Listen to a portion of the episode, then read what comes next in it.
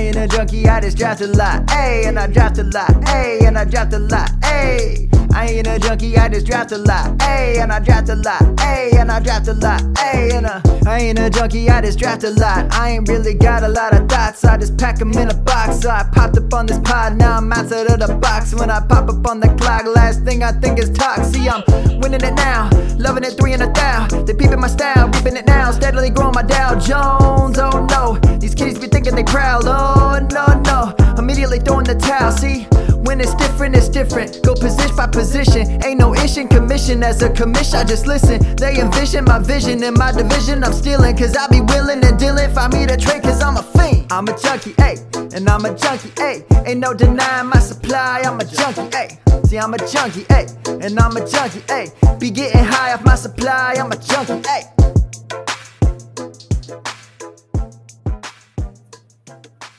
And we're live. Hey, everybody. Welcome to the Dynasty Junkies podcast. It's your host, Andrew Hall at Andrew Hall FF. With me tonight, co-hosting is Scott Sidlow at Scott underscore Sidlow. How you doing tonight, Scott? Andrew, good to be back. Good to be back. Another addition of the family here. We got a another future uh, Dynasty Junkie. So had a couple weeks off there to do that, but uh, glad to be back here tonight with you guys. That's right, and th- that was your second. So now you're you're you went from uh, you know a, a cover two to kind of a man defense. How do you feel? That's correct. That's correct. Uh, yes, my 16 month old is uh, entering full toddler mode. So, uh, yeah, our our defense is going to be uh, run ragged here, but but we'll uh, we'll man up. We'll figure it out. Perfect. That's good to hear. And speaking of defenses getting worn out, we've got our guest tonight, Jeff Bell at For Whom J Bell Tolls who is outmanned by your kids. How are you doing tonight, Jeff? I'm doing great. You know, it's Thursday. We got some football on. We get to talk about football. You are right. I am outmanned. I have a six week old number three. So, girl dad times three. It is running me ragged. You know, not to discourage you at all, but uh, the one to two was a very difficult adjustment for me because, yes, that, that juggling, the no more on, on our own. Two to three hasn't been as bad. You're used to move it, you're sticking and moving, okay. and you're used to, to okay. taking care of all of them at the same time. So that's encouraging for you, depending on all what right. your planning is. But that's um, the plan. Next, uh, is- yeah, next one. Not we're gonna try for the summer again because my wife's off on this in the summer, so you know it won't be next summer, obviously, but uh, so we got a little little time. Very nice. Teacher? Yeah. Mm-hmm. Yeah. Mine was two. So we our first two okay. May May babies. And so she rolled right into being off for the summer. This one obviously Perfect. was a September baby. So it's a football baby, but being number three, and uh, she was uh, willing to delay her start to her school year this time around. So we kind of have a pretty good idea this is going to be it. But um, yeah, yeah, good man. That's good to uh, hear. That's good to hear. Got got a couple of papas on the show. I, I just have a dog, no kids. We're good, but good to have you here, Jeff. Really looking forward to chatting it up with you tonight. We're going to talk about some Week Five stuff, kind of what we saw in Week Five. Maybe do some dynasty review. Talk about some injuries because there's God, there's a lot of them.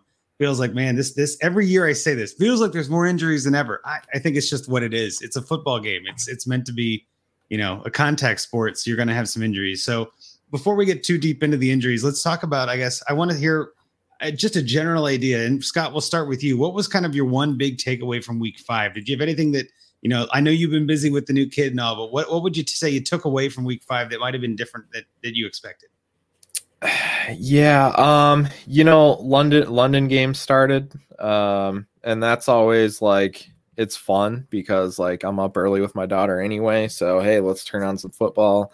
Yep. Um, you know, for me there there wasn't anything like specific other than kind of reinforcing some of the things that like like just like you were saying with all the injuries, right? Um Devontae Booker is, is just one quick example I'd bring up as as a you know microcosm of the whole point here that I'm trying to make is that these are the guys that you need to be rostering um, because it's it's only a matter of time. One guy goes down, you know, Geno Smith, you know, like who, why is he, why are we even talking about him? And yet he comes in, he looks pretty decent, right?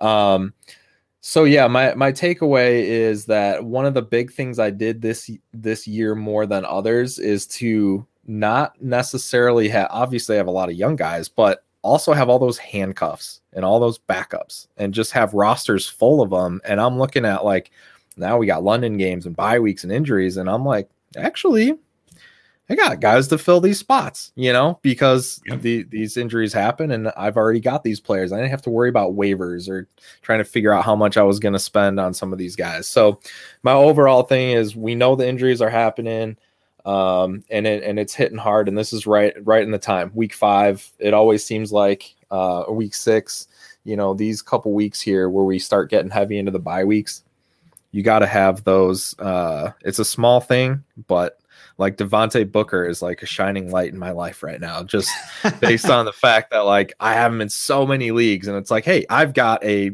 probably an RB two this week, maybe even RB one this week. Yeah. It's funny that Devontae Booker is the shining light of your life, and you just had a kid, so that's got to say a lot of it. How much you like Devontae Booker of wow, my right. fantasy life? Okay, okay, I'm just giving okay. you a hard time. Don't worry about it. I just thought it was fair. too funny. I had to. So, I mean, Jeff, are you kind of in the same vein? Is that kind of what you're thinking? Is that depth matters, or do you have something else you want to, you know, remind yourself of maybe in the future from week five? Well, uh, first I need to fan out a little bit because my Buffalo Bills, uh, I'm, you know, I going into the Kansas City game, I had that game circled before the season. I was a little bit nervous. You're always worried, especially being a Bills fan, and you can probably relate being a Bengals fan. Anytime you're feeling good, you're waiting for the other shoe to fall. And Patrick Mahomes is this bugaboo with Buffalo. He beat us last year in the AFC Championship game. We traded him away. And so going into that game, it was one of those that is this guy going to own Josh Allen and the Bills forever? To come out in that game and win the, the way that they did, that's my biggest takeaway. I'm thrilled about that to to knock that one off, to move forward and and just kind of feel like the franchise is in a fantastic place just like i had a good idea they would be but i was worried about a little bit of uh you know maybe this team owns us and and it doesn't seem that yeah. to be the case I certainly yeah. can relate to injuries as well. We've all experienced that. Um, you know, I, have played fantasy football for 20 years, but this is really my second year playing Dynasty. And one of the biggest takeaways I learned last year that I've applied this year, much like Scott said, is really target those handcuff backs. When you're in these rosters that you've got 28 guys in your roster, you lose a lot of the value of like having a Nyheim or something like that, a satellite type back, because – you see the the value that shifts dramatically. And we're dealing in, you know, I look at the season as four week windows is usually how I like to try to break it down. Is like I want to win this four week window. So like when I see a Clyde Edwards Helaire put on IR, I think, okay, well, this is a you know Darrel Williams, or is it going to be even McKinnon, whatever breaks there? That gives me a guy in that window. And and so I think that's the biggest thing of building the bench on these rosters. I'm the type that I like to build let have less wide receivers. Like I don't want these third wide receivers for teams because one, I play in some leagues where your draft pick is based upon the best ball being run in the background. So mm. I hmm. actively avoid those guys because I don't want some guy to go off on my bench for 30 points that I don't have any yep. idea if I'm going to play him. So I try to stick with smaller wide receiver rosters, deeper handcuff running back rosters, and that's how I've built my dynasty rosters out and it's really paid off this year. No, that's a great point too. I mean, if you're if you're playing in a league where it's it's the you know best points, potential points, and things like that, you know, having some of those monsters on your bench and not starting them, you're like, hey, I'm making the right decision for my team, but it doesn't matter, right? If they go off, they go off. Yes. And handcuff yeah. running backs almost never do until they do, right? It's almost yes. an all or nothing. Yeah. I, I think too, just to kind of piggyback on what you guys are both saying here, depth is always key to winning titles, right? You got to be able to withstand the storm that we're coming through, and injuries are just the first part because we're going to start to see bye weeks. We're going to start to see, you know, different things happen that we can't predict. I mean, a guy who who in the right mind would ever predict week six you're starting Geno Smith and Devontae Booker, yet here we are every year, right? This is not new. And so I think what I would say, and my takeaway to kind of even go a little deeper with that is don't don't forget about the bottom of your roster, right? There are definitely some times, and I've I've got a couple of leagues that are you know, shallower than others where the bottom of my roster is very different in one league than another, but I always pay attention to that bottom of the roster.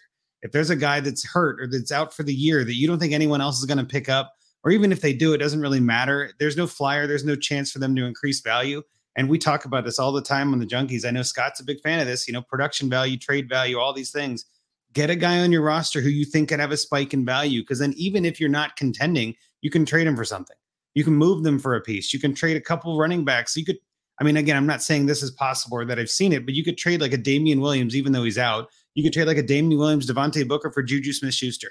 You know what I mean? Like something like that could happen, and you could then immediately uplift your team and kind of get something for the next year. So, yeah, for sure. I think that's something we always say. And this is the perfect time of year to remind ourselves you know, pay attention, take a look, don't get lazy, don't fall asleep at the wheel.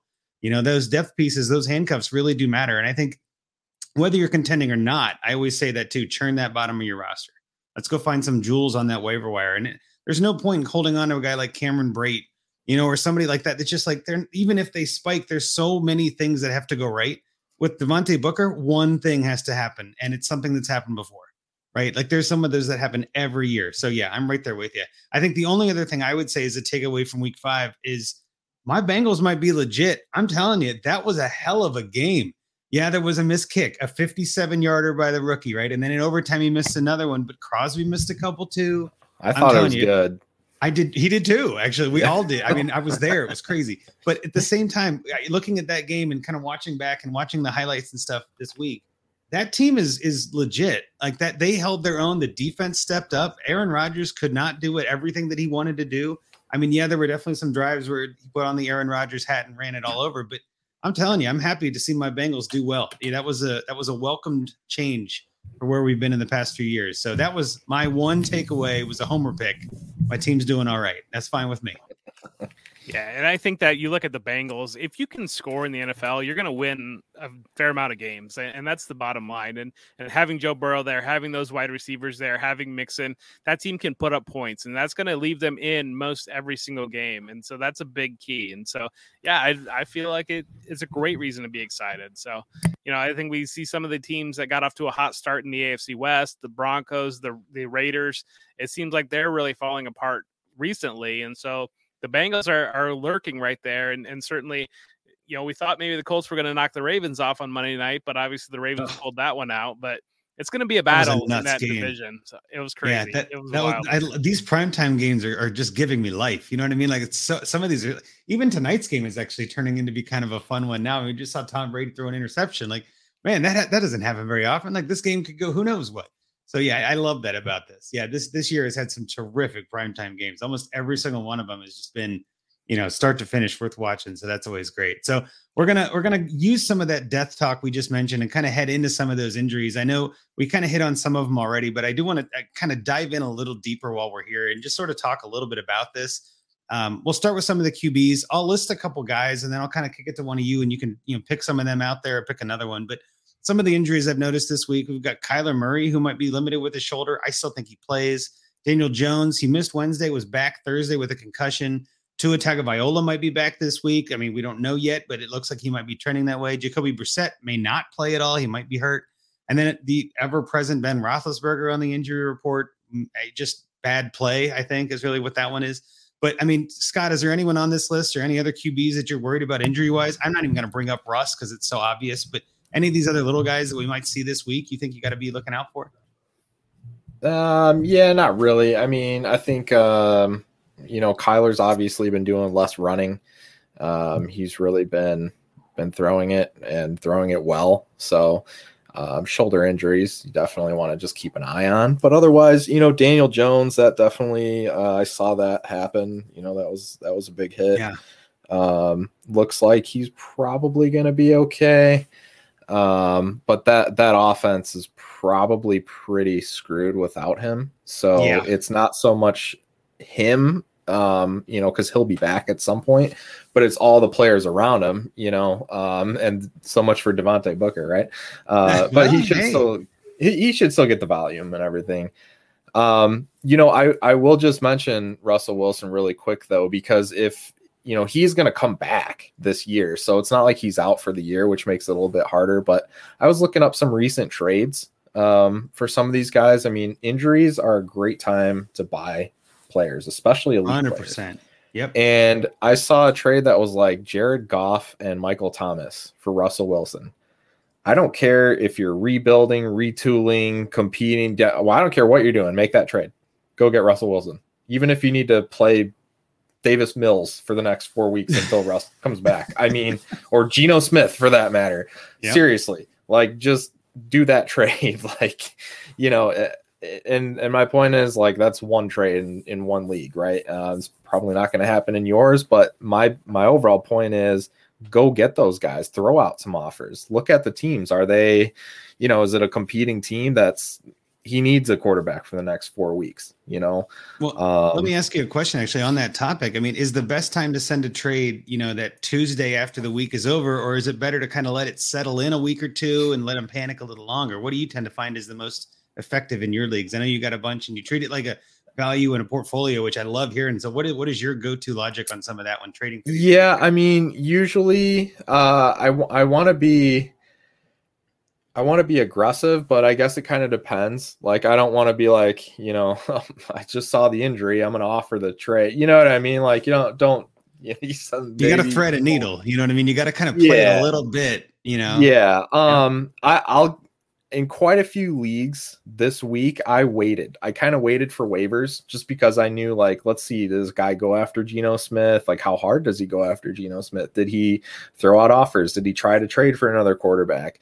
Um, and obviously, somebody could jump in before you, so you don't want to miss that opportunity. That's exactly uh, what I was going to get into. Yeah, you don't want to be the first, you don't want to be last. Your, yeah, it, it depends on your team and your situation too. Um, but I'm I'm definitely gonna throw something out or even just shoot a message and just be like, hey, you know, I know he's gonna be out for a little while. I've got a couple guys, you know, let me know if we can make something work. Or don't make a move until, you know, just hit me I'm up before you, you know something. that yeah. you've got options, you know, type of thing. And and sometimes that definitely turns into something. So so you gotta you gotta like that. Yeah, Jeff, is that kind of your mentality, or you know, how do you approach trading for injured players like that? Yeah, I, I agree with that mentality. Um, and just open that dialogue, see where the, the person is going to land, see how they're feeling about this season, how they're feeling moving forward. Um, you know, quarterbacks I feel like a little bit different, and you, you want to buy, especially in Superflex. Anytime you can get a discount on a guy that you feel good about, go for it and shoot that shot. Um, I know last, I'm kind of kicking myself. Last year, I was in one league and I was kind of in talks with um, somebody for Dak Prescott last year, and they Ooh. it was like one of those where like I worked out the deal, and then he like took a slightly better deal from somewhere else, like type thing. Like, and I was like, "What are you doing, bud?" And but like I, I think that that was a big window last year where you know he bounces right back and he's a you know, top five quarterback again, and teams that panic, and and I do think that. I think a lot of us do a good job in Dynasty of having that longer term mentality, but there are certainly people that panic. There's people that they don't want to throw away a $30 entry or a $50 entry and they're going to get aggressive on on those type of moves and so I think it's great in anytime again in the super flex we feel good about the top guys and anytime you can get any sort of discount on them I'd go for it. Yeah, no, and last year actually in my in a home one QB league, I, I had Dak and uh, Stafford. I think was my backup QB, and I just wasn't sold. You know, last year was a little bit iffy with the Lions and who knows and all this. So I sent Dak and a third, I believe, for Justin Herbert. And I remember at the time, I'm like, I feel like that might be an overpay. Is this Herbert thing for real? You know, and he ended up dominating the rest of that year. It ended up being yeah. a great trade. I came in second in the league, you know. And so sometimes it's it, to kind of even say what you're saying is like, I wasn't panicking as a Dak owner, but I was like, well, I'm I'm willing to see what's out there. And the Herbert owner, you know, the manager that had Herbert was like, well, you know, I'm I'm I'm interested in Dak. It, it's going to cost more. I'm not going to do it straight up and he was our you know 0 and 4 or something at the time and i was like well i'll throw a third like why not it's better than nothing and yeah. he looked at my roster and he realized it's probably the best i'm going to get you know it seemed like a fair trade for both of us and now he's got Dak this year and has a better record than i do this year right so i mean like you never know but sometimes too though i i, I my mentality is i i like to send an offer but i don't want it to be the offer they accept i guess yes. if that makes sense i like to send an offer kind of like a shot across the bow just to be like hey, I'm interested in this guy. It's a little low ball. I know you're not going to accept it because I'm one of those people too that I like to send uh, something to kind of just let them know I'm interested because sometimes messages, especially with like MFL, there's a whole bunch of chat options for some of those, and I just don't know who's doing what on those. So I'm just like, yes. let me just send the stupid offer through MFL, and it makes it easier. With Sleeper, obviously, it's a little easier, but even then, a lot of people don't check that or don't get the notifications. So I feel like a trade is like the way to really put your flag, plant your flag on and be like, I am interested in this guy. I am sending something that is worth it. Now, again, it, it's not the one I'm expecting them to accept, right? But it's like, hey, here's kind of where I'm at with this. If if I wanted Russ and I was sending a, a Goff and Michael Thomas, I'd expect that to get accepted, right? So I might send something a little bit. Uh, well, I mean, if I had, if, if the guy has Russ, he probably not accepting that. I guess is what I'm saying. Like that's a good sending offer, is where I'm getting. Like that's an, a little bit low ball offer that the guy might. Hey, you know what? I don't want to deal with this all week. I'm busy. I got real life stuff. I just had a kid. You know what I mean? Sometimes you catch people in that mode too, right? We all have lives. We've all got other things going on. And I've said this before. I think this year more than any other, a lot of dynasty players are in way too many leagues. I think a lot of us joined way too many leagues over the, the pandemic and are like, kind of stressing out with weekly waivers through five weeks. And it's like, man, you know what? It gets them off my roster. I don't have to think about it. It's one less thing for me to worry about. Sometimes you can sneak one through the goalpost like that. So that's kind of where I'm at with some of that. But yeah, I think again, in any of these injuries, anytime there's someone who goes out, I'm probably sending an offer if I if I'm contending or not, just to see what the price is, just to see how they're panicking. So yeah, I completely agree with you guys on all of that. Uh, any other quarterbacks do you guys want to talk about injury wise? I know that there's a whole bunch of weird things out there with quarterbacks. Who knows if they're going to play? You had Tom Brady's thumb, which no one was ever expecting him to miss this. So I mean, there's a couple of those things. But is there any other quarterbacks you've heard of that are you know maybe we should discuss or get into? No, but I I think Kyler Murray worries me just a little bit because we saw how dominant he was at the beginning of last year when he was like running away with quarterback one and then he got dinged and he really fell off. And so seeing him pop up on the injury report just with that history from last year just kind of it puts that extra seed in your mind of like I really hope this guy keeps this up because I've got him a couple places and I've been thrilled and I think everybody has been thrilled with yeah. the beginning of the season. So that's just one of those to monitor. Um, I feel like Ben Roethlisberger. It's one of those that you see him pop up there. It's it's almost eh, I don't know. You know, the Steelers won a big game against Denver, but it almost feels like if they get into a situation where they start to fall out of it a little bit, is there going to be an injury that pops up, an injury that pops up that allows one of the other guys, Haskins or um, Mason Rudolph, to play like that? That's the only other random thing. Well, and that's always the fear, right? If Ben leaves, and and we're not all, I don't think anyone on this podcast or in Dynasty is excited about Ben Roethlisberger this year, right? But no, it's not like there's an heir apparent waiting to take his role. I mean, like the guy behind him isn't exactly wowing me either. And that whole offense is is going to be bad whenever the change happens. It's already not great. I mean, there's a lot of Diontae truthers. I know Rocky's one of them where it's like that's got to make you nervous as a Diontae manager or even a Claypool manager, you know, something like that, or even a Najee manager. I mean, like that whole offense could be really rough this whole year. Um, I specifically avoided a lot of the Steelers heading into this year. I remember I traded away, I think I traded away a Diontae share last year just because I was like, man, I don't want to ride that train. You know what I mean? Like, I just don't want to deal with the Roethlisberger ride. I mean, I have him on a couple teams where I'm, I would say I'm like scraping by. I'm like two and three and shouldn't be contending, but could contend. And it's like, eh, I mean, it's better than not starting a quarterback in the super flex, but is it? You know, it's like, ah, so yeah, it's one of those weekly debates. I, I just love that battle. So yeah, Roethlisberger is just painful to watch, and I agree with what Kyle said here too. Just just painful to see him throw the football. You know what I mean? Like, man, I I got to be honest. I agree, Kyle. It, there are times when I watch those games and I'm like, man, he needs to just take a nap and, a, and an ibuprofen and just call it a day. Like, what is he doing? Oh, it's only the first quarter too, so this is gonna be a long game. So, yeah, yeah, we'll see. I, I'm not a huge fan of Ben, but I mean, maybe this as I said before, maybe this is just I'm not playing well injury, right? Like, oh, it's it's my pec that's hurting. I'm gonna sit down. Oh, no, probably not. We'll see. No, but and, he's, and, he's officially toast. Yeah. Yeah. Well, and I think the Steelers, I, I don't know. It, I kind of feel like they were in denial this offseason and adding Haskins as the backup because I kind of feel like they they didn't want to admit it because they didn't go out and if they would have added a guy like Tyrod and then you see in practice every day that Tyrod Taylor is out playing Ben Roethlisberger, then questions start to pop around the locker room. They made sure yeah. that they they brought in somebody young, a name that people knew, but somebody that's not going to be taking his job. Not a threat. Like what, what they yeah. did. Not a threat. You know, yeah. a name that fans might say, "Oh yeah, you got I know him. Yeah, we got that guy, but this guy he's no threat." it's well put. Yeah. And I mean, he's not like a Josh Rosen or someone who's kind of burned his, stretch. You know what I mean? Like has yes. all the hype and then does nothing with it. Haskins kind of had like a little bit of a redemption arc that you could write a story that says maybe this is where he does better. So it's not like the worst backup, but yeah, that, that, that team is going to be brutal. We'll get into some of the receivers on that section, but uh, we'll kind of get into the running backs. I do want to talk about some of these bigger guys.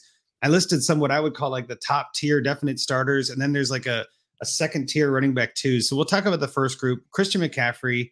Everyone's talked about him all season. Last year, he missed a bunch of games. He was still the number one running back in points per game, which I thought was hilarious. Only played in like three or four games and had 30 points per game. But he's he's 50-50, I believe, was the last call yesterday. And then today he missed practice and now it's kind of listed as doubtful. I mean, we don't know. It's game time decision.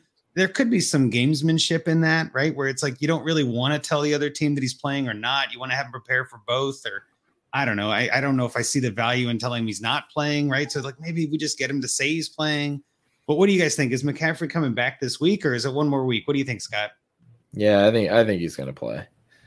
Um, I I don't know. I Enough just said. I heard Yeah. I, I heard one of the beat writers just say that he he probably could have played last week and it was they were just kind of being cautious so um i don't know honestly at this point i just uh i've never been a mccaffrey fan i just like i don't even like him as a person so i don't want to root for him i don't really have any shares of him uh, i do have a couple but um i just don't like i don't know. It, it's always it was always going to be one of those things. Like he's not a big guy and Yep. you know running backs in general are always hurt. So i just i don't like it's the whole thing. Everybody's always oh is he gonna play you know i don't care. I don't care.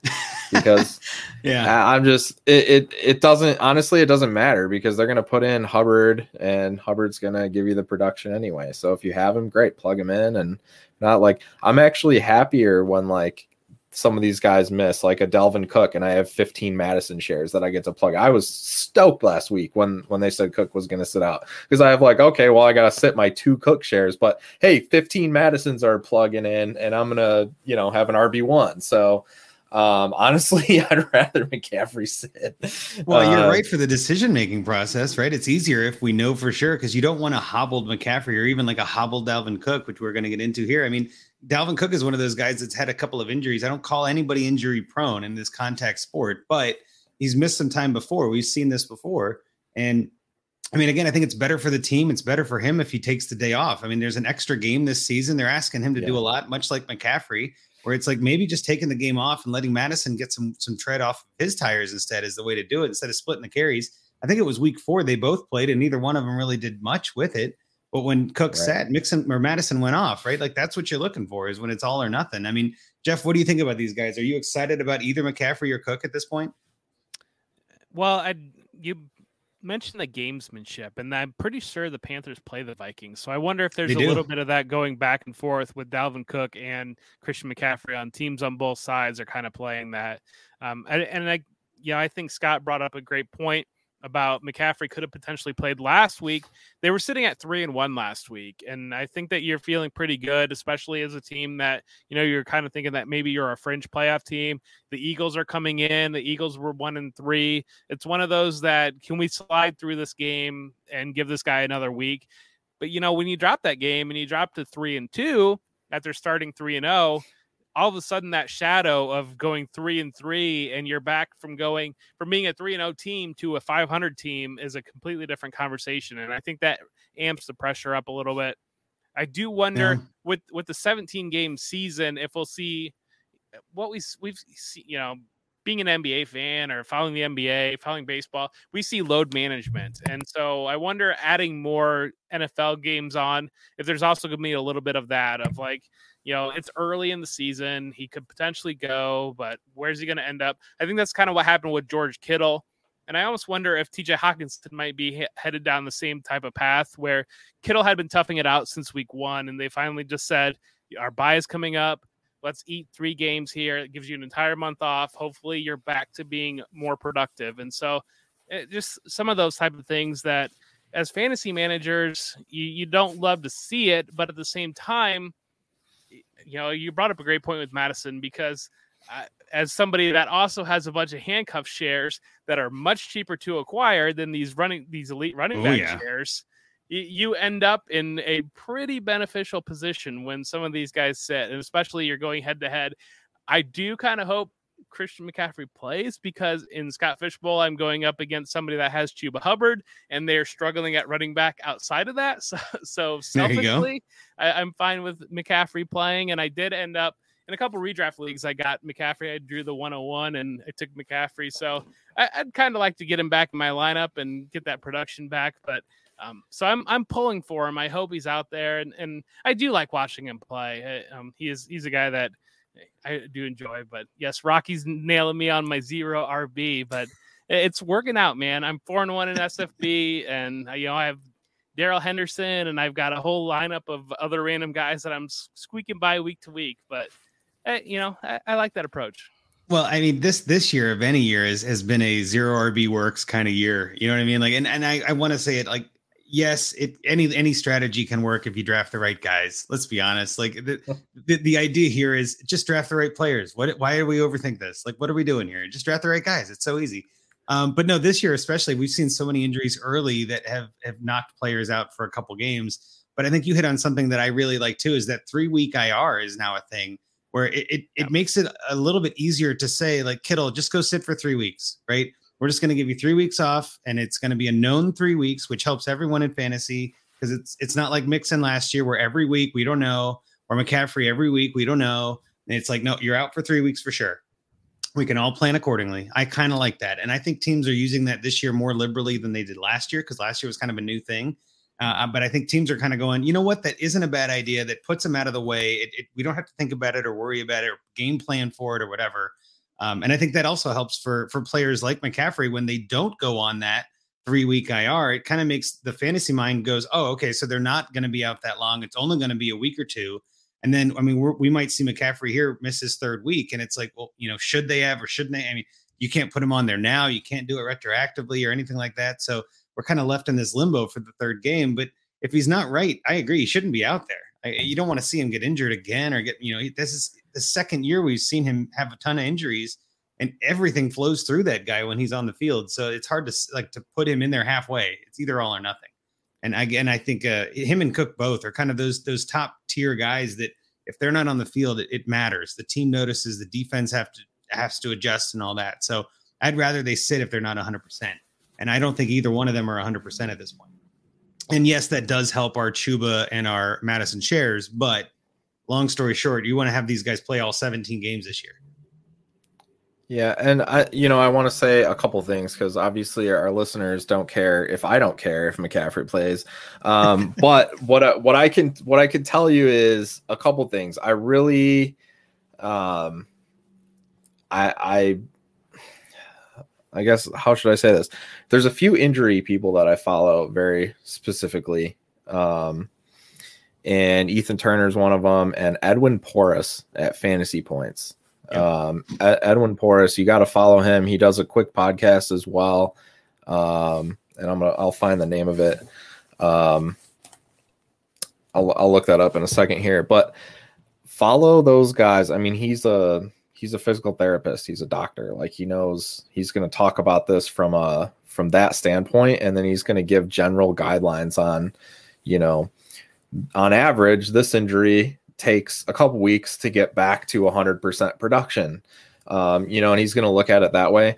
The other thing, though, is that you have to kind of take some of these things with a grain of salt because again, they're they're working on statistics, probability, the likelihood because they don't know. And no, nobody knows. The player doesn't even know in most cases, right? Whether they can really go out and do it. Um, but something sticks in my mind from many, many years ago.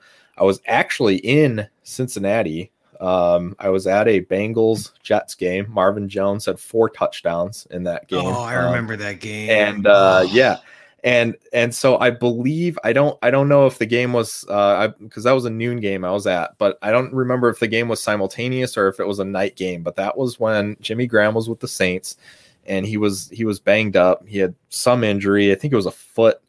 Um, something like maybe a groin, a foot, something like that, where you know he was going to be real limited and I remember this was back when like ESPN Fantasy Focus was like the only thing that I, you know, this is pre Dynasty for me, uh, or maybe I was in like one league at that point.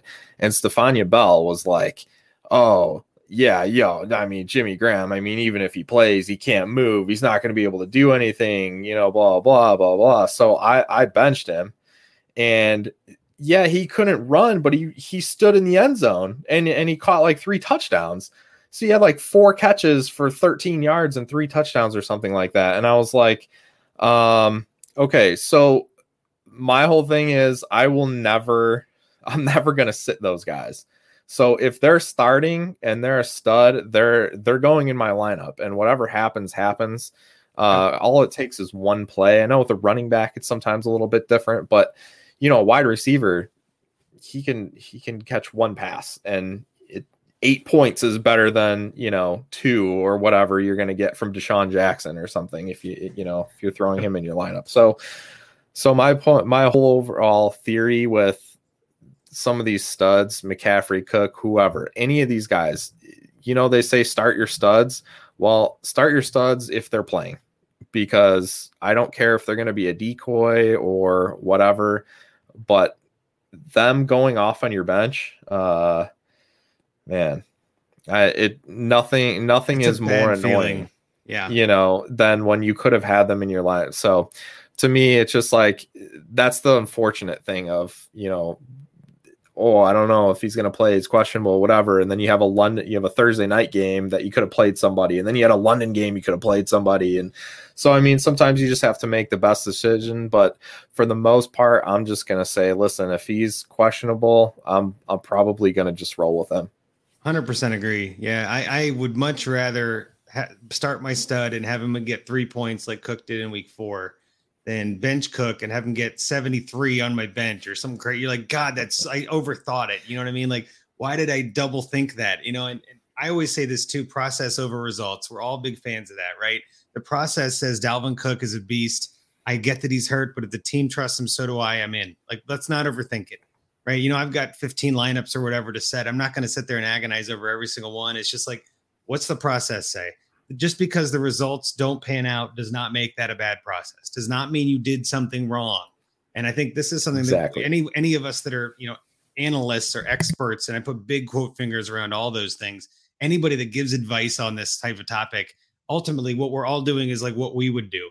But it's your team, right? Make that decision. If you disagree and you can't stand to, to get three points in your lineup and you want to put in a backup, go for it. Knock yourself out but you're in charge of your team, not anybody else, right? Absolutely. And that also means that sometimes asking for advice can be like a confirmation thing, like, am I on the right track? Or am I missing something here? But sometimes it's literally an excuse for people to be like, well, you told me to sit. Like, no, that's not what happened here. You hit the button, you hit submit, right? And I'm, I'm, but I'm right there with you, Scott. I mean, running backs, especially, it's hard for me to bench any stud running back at this point. There aren't that many of them. So it's like, really, how, how do we want to play this game? Do I want to draft a good running back and then not play them because I think they might not get a lot of points? That's not how fantasy works, right? And I mean, Jeff, I think you're kind of on the same page here, but do you have any thoughts on this kind of topic before we move to right wide receivers?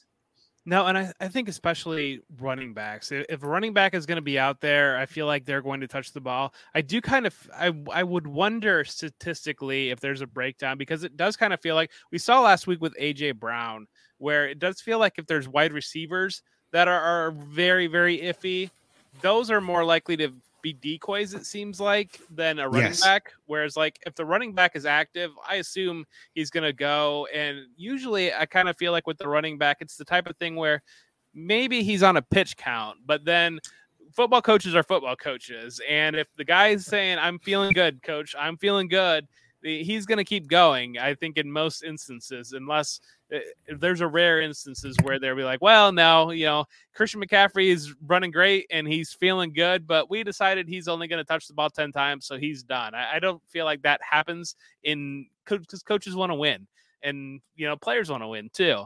But I do kind of, I would lean more towards the side of caution on wide receivers because it does kind of seem like more often there if you've got a very iffy guy, you might just be out there. We saw DeAndre Hopkins a couple weeks ago where he was very iffy and he went and he, I think he made caught two balls or something like that. And it does kind of feel like we saw it last week with AJ Brown where he was iffy and he went and he was just kind of a decoy out there.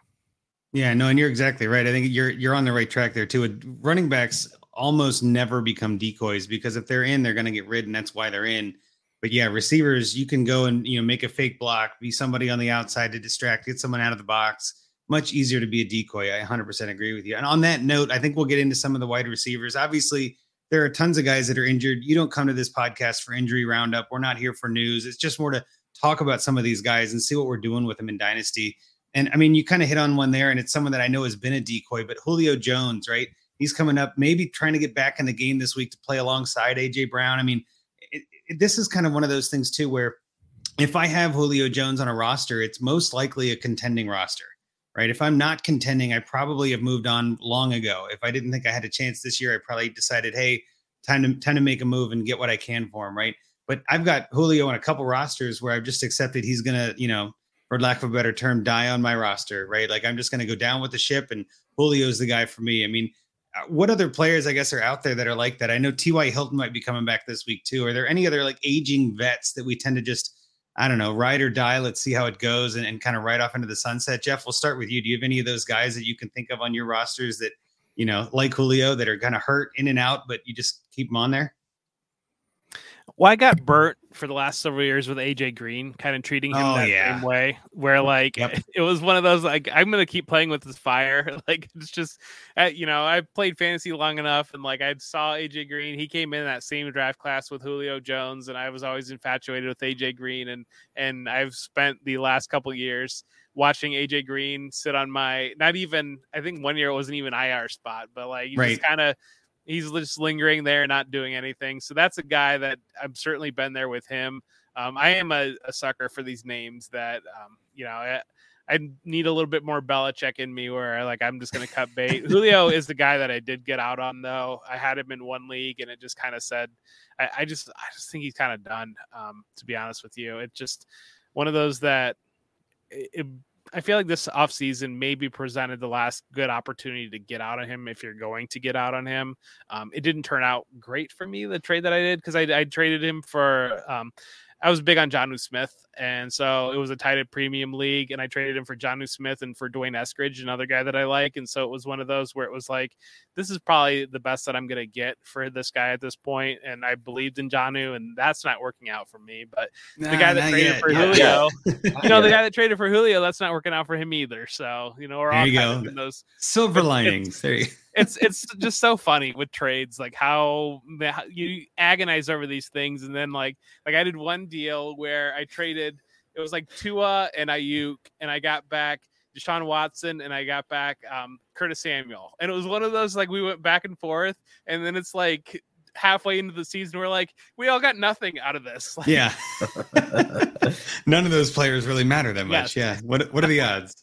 No, but it's oh. just it's funny how trades work out that way. No, I love that. Scott, what do you think about that? Any of these older guys that you're, you know, holding on to too long? Anyone you can remember that you got out on at the right time?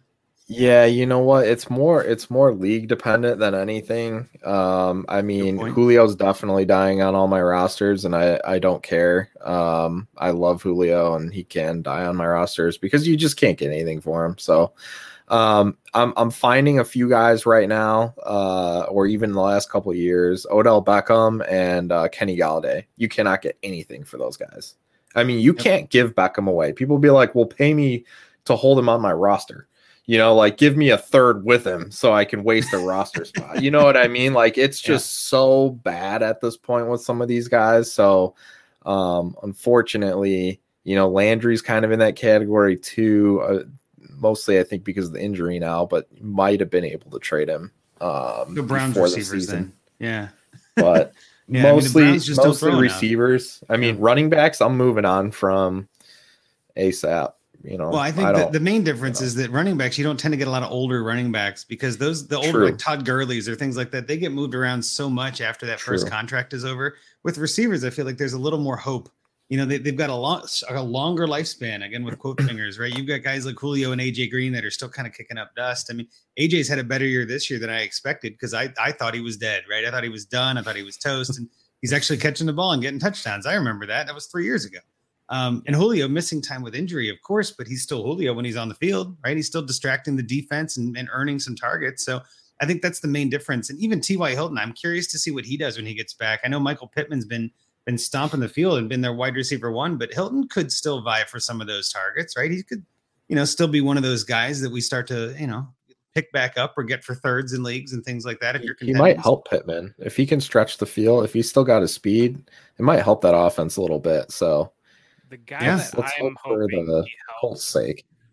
I'm hoping he helps Parris Campbell. We we saw last week Parris Campbell started to do a little bit, and they've been Yeah. running him outside. But I think Parris Campbell's a guy that needs to be inside in the slot, Slot. running him more there. And so adding T.Y. Hilton to the outside, uh, my hope is that it helps Parris Campbell. It's the main beneficiary there. I have so much Parris Campbell. I would love that. That would be great. I drafted him in a couple leagues in the first round. You know what I mean? Like he was going to be the guy, and I just I've held on partially because you can't get anything for him now. But in some other leagues, I was able to, to acquire him pretty cheap for running backs or things. You know, just like hey, I'll take him. Let's see what happens. And I mean, on that same vein, one of the other guys I've got on a couple rosters still is N'Keal Harry. Like, just let's see what happens. Maybe this is the okay. Maybe this is the no. Maybe this is the no. Please just go nothing. somewhere else, please. Yeah. please. I watched.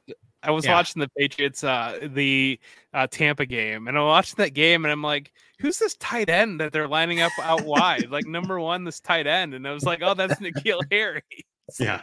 Remember all the hype about him though? He was like the clear number one over DK Metcalf because he couldn't run the shuttle, and everybody's like, "Oh, DK's he looks good, but he's not going to be great." Man, I tell you what, there are so many times in Dynasty, at rookie drafts especially, that we are just bold wrong, like just all the way wrong. But you can't tell. You just go with the data you have and see where.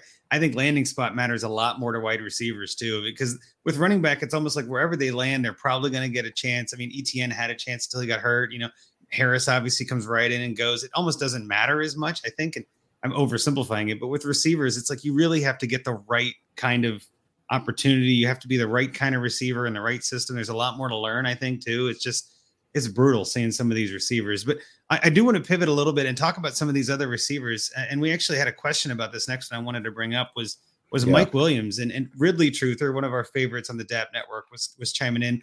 What are your thoughts on Mike Williams' dynasty value? Was big on him this offseason and have a ton of shares, some keeping to contend, but others I'm dipping out of because of record, but at least a first. And Scott, I'll kick it to you first. What are your thoughts on Mike Williams? Did you expect this kind of breakout wide receiver one overall? I mean, is this something you want to get out of, or is do we ride this lightning? Yeah, I mean, no, no one expected it, but um, for him to be healthy, it's a new offensive system. Which remember, a lot of times we're like, "Oh, new offense. What's going to happen with these guys?" Well, sometimes that's an opportunity for the guys who have been kind of on the outs. And uh, when when we heard that Williams was going to be the X receiver in this offense, I thought, "Oh boy, he's he might actually have a shot to be relevant." Not like great like he's been, but at least be relevant, you know. And uh, I was fortunate to pick up a few shares pretty cheap. Uh, very happy about that, obviously. Um, I looked on the DLF Trade Finder to see if there was anything uh, that interested me. There's a lot of um, Williams for a first and second, uh, Williams for a 23 first, which is obviously very trendy right now. Like everybody's got to be in the 23 class. Um, I I wouldn't do any of those. Uh, to be honest with you, I mean, I believe this is Mike Williams' fifth year. Um, so he either is going to have to be re-signed there, uh, or he's going to go somewhere else. Either way, I'm just going to take the gamble on it. If he sticks with Herbert and they're going to stay in this offense at least for a couple years, depending on, unless they completely tank from this point. Obviously, they're looking very good. So uh, I'm gonna roll with him. I I wouldn't trade him. I mean, why are you gonna why are you gonna give him up for dart throws? Uh, I'm I'm never never a fan of that unless it's last resort rebuild. There's nothing else you can do, and by moving those points off your roster, you're gonna get a better you know draft pick. Right. Then okay, but again, last resort. I don't want to get rid of him yet. He's still he's still relatively young. He's got an opportunity to kind of take over uh, from Keenan Allen, who's old now. so, um, you know, it's it's I, I'm I'm not gonna move him based on some of these trades that I see here. If if you really had to, um, I, I mean, I I would I would shoot pretty high. You know, um, I would be looking at like AJ Brown, you know, package for like an AJ Brown or something like that. Throw in Oh, a second and and go for you know a Brown, but I'm I'm not gonna take any of these future picks. Yeah, and I think you're you're you're on the same track that I would be, where it's you know let's let's try to tear up, let's try to take this and, and ride the hot hand as a trade value. Um, again, though, if you if I'm contending, I probably want that guy on my roster, right? Like if Yeah. I'm like four and one, five and zero, something like that, it's going to take a lot to pry him out of my roster because that that guy's a starting lineup every game right now, and there's really no reason not to. You know, there's nothing he's shown us uh, outside of the injury we could not foresee anyway to, to make me bench him, right? Like that's not something you can predict. So yeah, I, I'm I'm with you. If if you can do that kind of trade and make a move to a contender that you know isn't isn't happy with AJ Brown's production, that's a fine trade, I guess. Jeff, what do you think about Mike Williams though? Is that kind of in the same vein where you are, or are you okay with getting just a single first and calling it a day? No, I, I love Mike Williams. I was all in on him this summer. He was one of the guys that I really liked. You know, here you hear the talk about him moving to the X. You really, if you look at the profile, I mean, so he's 26 years old. He was, I think, like the number four pick in the draft. He had a thousand yard season in his past. He had a 10, 10 touchdown season in his past. I, I mean, if you add these things up that if you were like drawing blind and you say, Hey, I've got this guy, he's wide receiver number one, he's 26, he went top five in the draft, he's had over a thousand yards, he's had 10, 10 t- touchdown season. Like you're all in on that guy. And, and right. so I think that that's, and you know, he's tethered to Justin Herbert. And, you know, I think Scott mentioned Keenan Allen's kind of the sliding scale going the other way. That's the guy that I would be concerned about maybe getting out on if I'm getting out on somebody. That's a guy that um, I've had some people ask me questions about acquiring Keenan Allen. That's not a guy that I would be actively looking to acquire right now. But I I love what we're seeing from Mike Williams, and I'm willing to ride that. Um, I did I did trade him in one league. I started out um, I started out 0 and 3, and I had him, and it was a deal where I had him, I had Saquon, and I got back um, Najee, got back Waddle I got back Robert Woods, and so it was one of those where it was like, the, yeah. you know, it was it's not bad. Early, yeah, yeah. like I wasn't Makes sure, sense. like you know, riding the lightning or whatnot. But dynasty, obviously, and is this going to be the window to get out on these guys and and to go young on this other direction? But I do have them in other dynasty leagues that I'm happily riding along with. Well, and you're hitting the nail on the head there with Keenan Allen. It's almost like whether you're a contender or a rebuilder, he's he's just kind of an avoid no matter what, right? Like yes. it's hard to value him because uh, Williams has done just so much this year, and, and, through five weeks, Williams is the wide receiver one in most formats. Uh, that means Keenan can't be. You know what I mean? Like you, if you're one, there's no one better than you. And I think Keenan is kind of seeing that that that decline, but there is still some potential there. And it's like in Dynasty, especially, like I, I have Keenan on a roster where it's like kind of in the middle and I want to trade him away, but no one's really giving me fair value. They're all trying to buy him low, and I don't blame them. I would do the same. But it's like I don't get offended at those. I just go, I have to decline that. Like that's not that's not what I'm looking for. You know what I mean? But every week that goes by is one less week to get out. And I think sometimes in, in this is the time is this is the time of year where I always take a look at it. And I just actually published an article on Fantasy Pros about this, my weekly renovation series, where I said, you know, you really have to pick a direction after five weeks. Like if you're one and four yeah, you can pull it off, but you really got to catch lightning in a bottle in a really odd way to have that happen. If you're one and four, take an honest to God look at your team and be like, are you top three in points?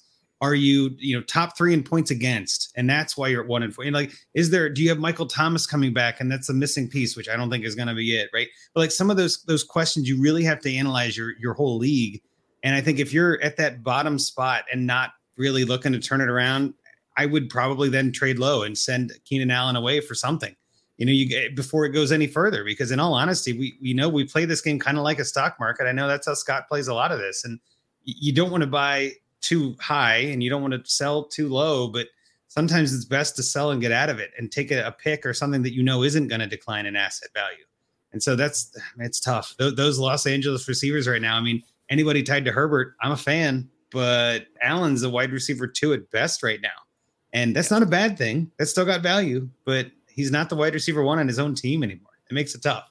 Makes it tough. But the only other receiver group I wanted to talk about, we kind of hit on it before, but those Pittsburgh wide receivers, right? What are we doing with these guys? I mean, Juju, we kind of hit on before. Uh, Chase Claypool's a year two receiver. He's kind of got some hot and cold streaks. He's he's been all over the place, and a lot of people love him. Obviously, Diontae, I don't think anybody's worried about Diontae. You got James Washington, who's kind of hurt but still plays a little. I mean, I, I get you know, kick it back to you, Jeff. What do you think about these receivers? What are you doing with uh, with Juju, for instance? Are you selling him? Are you buying him? Where are you at with him in Dynasty? I think he he's a hold. I mean, I, I have a yeah. hard time. You know, if you can buy him for maybe the right, but like it worries.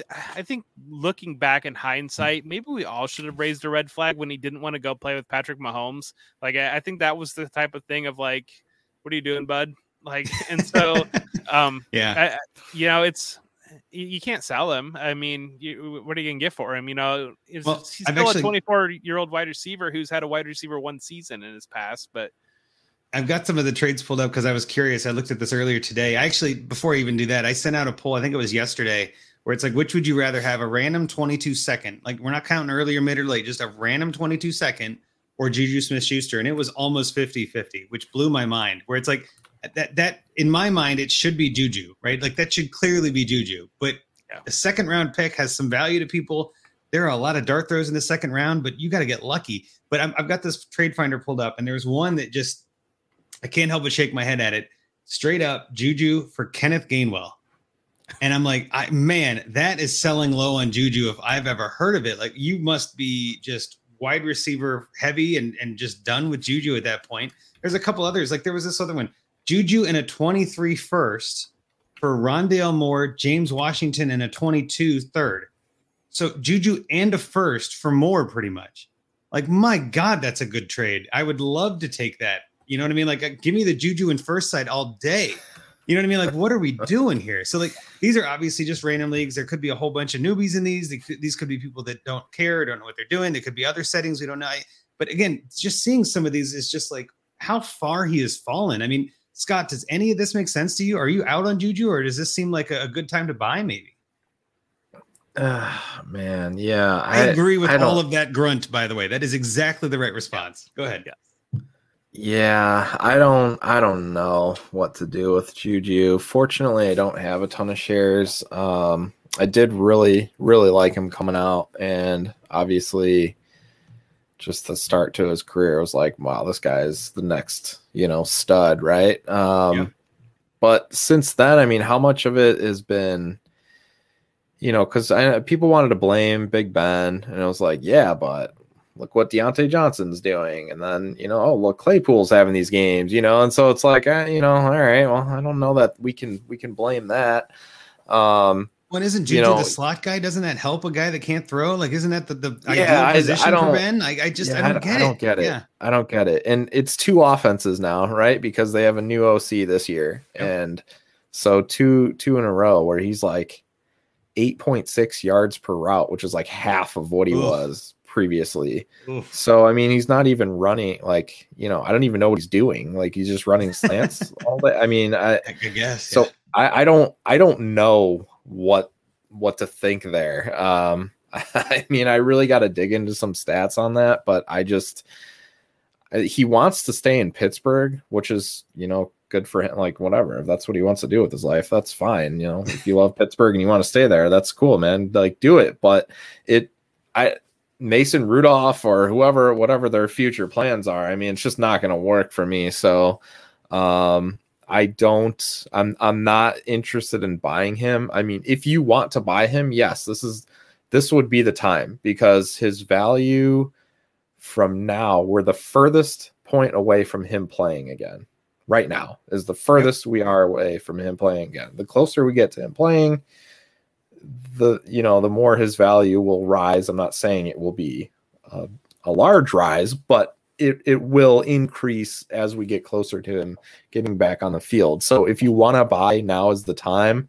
Um, but I'm I'm probably not, to be honest with you. well, I mean, just putting it this way, which would you rather have, Juju or Kenny Gainwell?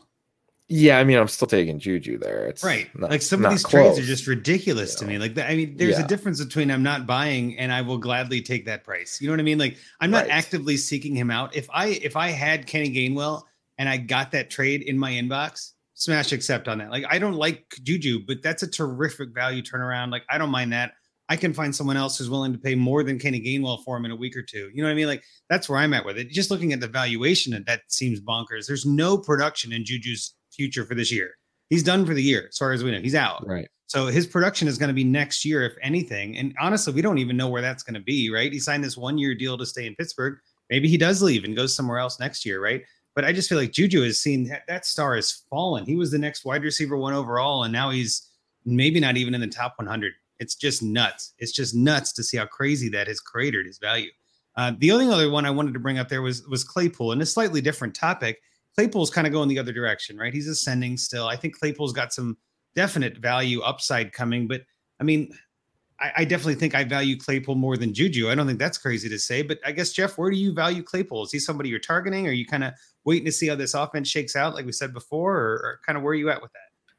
He might be the best buy in Dynasty right now, if you really think about it. Because, uh, so just one real point on Juju. When I watch the Steelers, you, you, don't notice Juju on the field. Like you notice Diontae Johnson doing things, and you notice Great every point. time Chase Claypool's out there. You don't notice like Juju, and it's uh, and so I think that this is great for Claypool's potential that you clear the target out because I do think that Ben is comfortable working with Juju even if it's not exactly productive. And this is going to kind of shock him out of his comfort zone there a little bit. And we saw the production that Claypool is capable of last year in the big games. And so, yeah, I, I think that he might be, he's a fantastic buy right now. And, and he's a guy that probably, probably would be aggressively targeting. And maybe when I get off this, I'm just going to go and send some trade offers for Chase Claypool if anybody's worried and wants to get out. And it, it's one of those that, if you're worried about Ben Roethlisberger, or if you're worried about how the targets are going to shake out and and how his production has been so far this season, obviously he had a bigger game this week, so his first real decent production. But um, it, it seems like he'd be a good guy to target. What do you what are you thinking you can get? Like, what do you think you could send to get Claypool? Like, what, what, I guess you're targeting him. What are you sending? Is it something like a, a package up to get him? Is it more like a a player and a pick? I mean, just where are your thoughts? I guess when you build a trade like that, what do you first go to? I like to, I'm a package guy. I like to I like to throw some eye candy at you and, and see if there's something that um, I can I can pull. And it's the that's just the way my mind works when I'm doing fantasy trades. Is like I'm I'm trying to work a package and you know get, pull that one piece out and and so and just kind of continued that roster churn like you mentioned at the beginning of the show how roster churn is so important. And i'm always just trying to keep capitalizing on on the bigger pieces and to continue to to build up and continue to turn it up. And so that would be it, it really I, I, don't know i'm i'm so bad at saying like what would you offer because everything's so dependent it's impossible on, i know it, it's yeah, not a real question because like, it's it's so league dependent and, and team dependent and and yeah. timing dependent right I'm just saying I, that's kind of why I like manager player dependent. Yeah, so yeah. And I, I, liked your answer because it is it is it is a little bit more of a feel. It's it's more of an art than a science trading. I always say that too. Like calculators are the science version of it, and they break it down to numbers, and it sort of takes the emotion out of it. There's a lot of emotion in trading. I mean, maybe yeah. not in the way Scott trades, where it's all value, but most of us that do this a lot of the times they're looking at it like, I don't like this guy, I do like that guy. That feeling matters, right? So I guess I mean with that in mind, Scott, what do you think Claypool? Is it someone you're targeting? Is it someone you're avoiding? I mean, is it a hold if you have him? What do you think? Um, yeah, I'm pretty. I'm under on him. Uh, I didn't have a lot of him coming out, or you know, when he came out last year. Uh, basically, I was willing to take him like if he made it to the third. Um, if if he didn't, then you know, I wasn't willing to use my second on him just because I was taking so many you know, uh, Pittmans and Gibsons and all those guys. So, yeah. Um, yeah, I don't have a lot. I'm definitely willing to get him. I don't know if I'll be targeting him specifically, but he's he's uh I think the kind of player that will succeed in any offense or regardless of who the quarterback is, just because he can make those plays of whether it's you know, just like a, a quick screen and he takes it to the house or a jump ball and he can go up and get it. Like he's he's just the type of guy that can make plays. So I'm I'm cool with having him on just about any roster. Um, and I think maybe, you know, after this conversation, I think he's got to be more in the forefront of our minds of, you know, when I'm making moves, uh, who would I like to bring back? And so actually now that I'm thinking about even more, um, I'd like to maybe try to move guys like uh, Lockett um, or some of those guys just as they get older, Keenan Allen, something yep. like that. So can I add a second and, and get a Claypool, something like that? Uh, I'd be cool with. So yeah, I mean, I, am definitely open to to acquiring more. No, I think that, that that's uh, that's something that Jeff hit on too, which I think is you were kind of saying too. He's he's quarterback agnostic almost. I mean, I don't see him being very dependent on on Ben or Haskins right. or whoever. It, and that's kind of where maybe you can strike while the iron's hot. Where some some Claypool manager out there might be looking at this like, oh man, I like I was saying before, I don't want on this ride. I, I don't want on these Steelers. I, I kind of went out. Maybe not catch them panicking. That's not the right term, but catch them concerned. Catch them at a weak right. moment where they might make a decision and purely on emotion and not on fact and say, I don't want any Steelers on my roster. And I think we've all kind of had those chats or those those those messages where it's like, I'm done. I'm out on Steelers. Send me offers. Right. We've all seen those things where just after a bad game or I know, especially after Monday, man, I swear there was somebody in my in one of my leagues in one of the chats that was like, you know, I, I will pay whatever it takes for Lamar Jackson, you know, like that table talk kind of thing. And there, a deal has not been done yet, but like we all get in our feels, you know what I mean? Like I, I lost because of so and so, I'm done, or I lost because they outscored me. I want that guy, and it just sometimes that's when you can make an make an I guess a concerted effort and make that target a little bit more clear and be like, all right, now's my time to strike. So, and that's another reason I said too, just pay attention to your league, right? Take a look at see who's got Claypool in your leagues, plural, because we all have plural. Let's be honest. But like, take a look at who's got Claypool, see what their record is. If they're five and zero, oh, they may not be willing to move him. You know, if they're two and three and struggling in the middle and don't know which way to go, maybe a first will do it, right? Maybe you could send that hype 23 first that everybody's looking for, and just like, I'll send you a first and a I don't know, Emmanuel Sanders or so, you know what I mean? Like, pick a, a, bench player that you don't care about and it upgrades your roster. You get rid of that 23 first. And I guess that is a, a good segue, as good as any. I guess before we get into find me a trade, I do want to mention this or bring this up. I know we got Jeff on. Jeff's a lot more into Devy than I am. I, I Scott, I don't know how many Devy leagues you're in. If you do a lot of Devy at all, there you go. So I, I'm in one, which is is nice, and I've enjoyed it, but I'm not great at it. But Jeff, I want you to kind of just real quick for us, and we don't get I don't need to get too in the weeds, but is the 22 class that bad and is the 23 class that good? Is this hype legit or is this kind of overblown Twitter sensation, not reality? So, do you like? And there's no wrong answer here. do you like wide receivers or do you like running backs? Um, would be right now is the way it's looking right now. The 22 class is looking really good with wide receivers. Uh, Treylon Burks, he looks like he's going to be a stud. David Bell's yeah. looking good at Purdue. Garrett Wilson at Ohio State. I really like ah. Chris Olave. I'm I'm biased there. Um, so the wide receivers in the 22 class, I think I, I feel pretty comfortable that they're going to stack up with um, last year or you know a, a, normal wide receiver draft. Running backs are a concern. Um, Isaiah Spiller is probably the top guy right now. Some people like Breece Hall. Um, there, there's just kind of it really falls out. Kenneth Walker is a guy that right now is rising up boards a little bit. He kind of reminds me of Michael Carter. Um, to mm. kind of put that and seed in your mind, the Michigan State running back. He's currently leading the nation in rushing. Um, quarterbacks are pretty shallow coming in. Um, you know, people like Malik Willis. If Malik Willis catches draft capital and he lands in a good spot, he's going to be a guy that is going to, you know, he'll he'll ignite you for. I think Jalen um, Hurts is probably a good comp for him at the NFL level mm-hmm. that you can think of what fantasy terms if he were to hit. Uh, Matt Corral's a guy that another guy that people are really getting yes. in on. Um, Spencer Rattler, the bottom kind of fell out oh, of yeah. him, and so that's a guy that people were looking forward to. And he's just I was, I was hoping out. you'd bring him up. Yeah, like that yeah, that whole yeah, thing this past week done. was nuts. So, yeah, know, he's done. Um, Sam Howell would be the other name that is on my mind. That he kind of reminds me of Baker Mayfield, that type of player. And so you know, he he just kind of in that mold where he's productive and he'll probably catch pretty good draft capital, but he's not.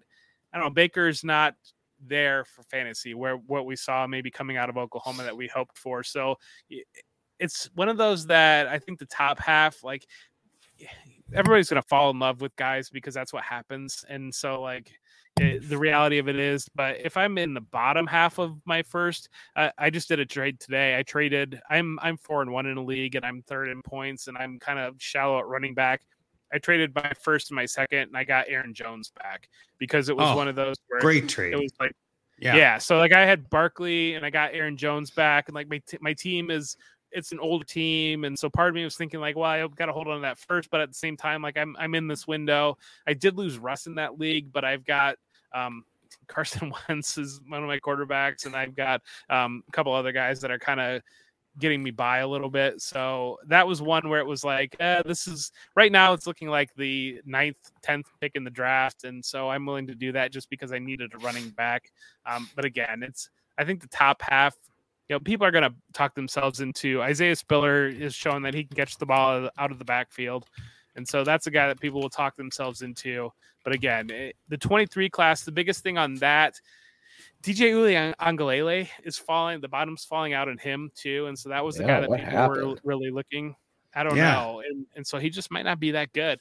And then um, Bryce, but Bryce Young's going the other way, the Alabama quarterback, and people, but that's a guy that he's he's not bringing the Konami like side to it right now. He's not running the ball, but really where the 23 class is is running backs. I mean, it is Tank. absolutely loaded in running backs. It's got yeah, Tank Bigsby, Bijan Robinson is going to be the guy Yeah. that I think I, I make the argument that Bijan Robinson might be the dynasty running back one right now in value, and just Wow. you know if people that are into that right now, just because I think that that colors where the league is at running back right now with kind of some of these guys aging out, but uh, Or just like that- Miles Sanders not doing anything with their opportunities. and you know, I mean, there's just so many where, like- question marks. Yeah.